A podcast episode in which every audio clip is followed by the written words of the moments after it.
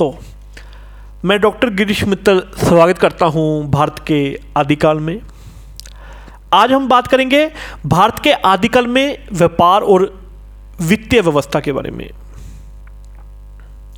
भारत के आदिकाल एक ऐसा समय था जब व्यापार और वित्तीय व्यवस्था का महत्व को समझना एक ज़रूरी जिम्मेवारी थी। ये कल भारत के इतिहास में पाँच हज़ार साल पहले शुरू हुआ था। और आज भी इसका महत्व कायम है। इस समय भारत में कुछ मुख्य क्षेत्रों में व्यापार होता था, जैसे कि सिंध, गुजरात, उत्तर प्रदेश और बिहार।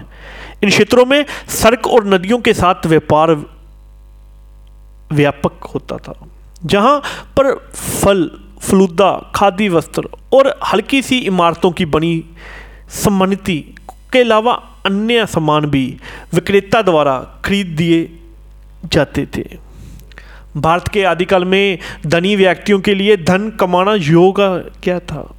इसलिए वहाँ पर किसानों द्वारा उपजित खेती वाले धन और अनाजों को खरीदने वाले व्यापारी अक्सर दिखते थे।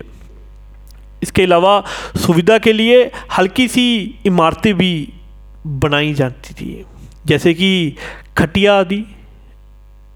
इन इमारतों में सम्मान, सोना, चांदी और अनाज रखा जाता था। इस समय भारत में पैसा की सूरत इनाम और खिलाफत के रूप में प्रचलित था। इनाम के रूप में धन का सही रुपया जो अक्सर सिखे या गोल्ड के पत्रों में दिया जाता था। खिलाफत के रूप में जब कोई शिकायत दे के होते थे तो उसकी शिकायत के साथ दंत प्राप्त किए थे। वित्तीय व्यवस्था के लिए बैंड की प्रथा प्रिवलन थी। ये एक ऐसा प्रथा थी जिसमें व्यापारी एक दूसरे के साथ समझौता करने के बाद एक तरफ़ से कुछ धन और दूसरी तरफ़ से कुछ सामान एक्सचेंज करता था। इन सभी व्यवस्थाओं के साथ राजाओं और सुल्तानों द्वारा पैसे को नियंत्रित किया जाता था। ये वित्तीय प्रणाली क्षेत्र के रूप में काम करती थी। इस प्रणाली में राजा और सुल्तान द्रोज सकते थे और लोगों के धन पर पाबंदी लगा सकते थे। बाद में आता है मार्ग, अनुष्ठान और विकास। इस समय सड़क और नदियों में व्यापक बदलाव देखने को मिला। यह बदलाव आधुनिक व्यापार और वित्तीय व्यवस्था के विकास और प्रगति के लिए एक अगला रूप बन गया।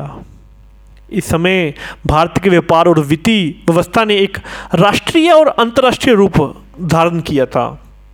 और ये आज भी हमारे समाज के लिए एक ज़रूरी हिस्सा है। आज हमने सुना है और समाज की भारत के आदिकाल में कितना व्यापक व्यापार और वित्तीय व्यवस्था था। आशा करते हैं आपको हमारा आज का पॉडकास्ट पसंद आया होगा। मिलन होते हैं ऐसे ही अगले पॉडकास्ट में। धन्यवाद। Jai Hind.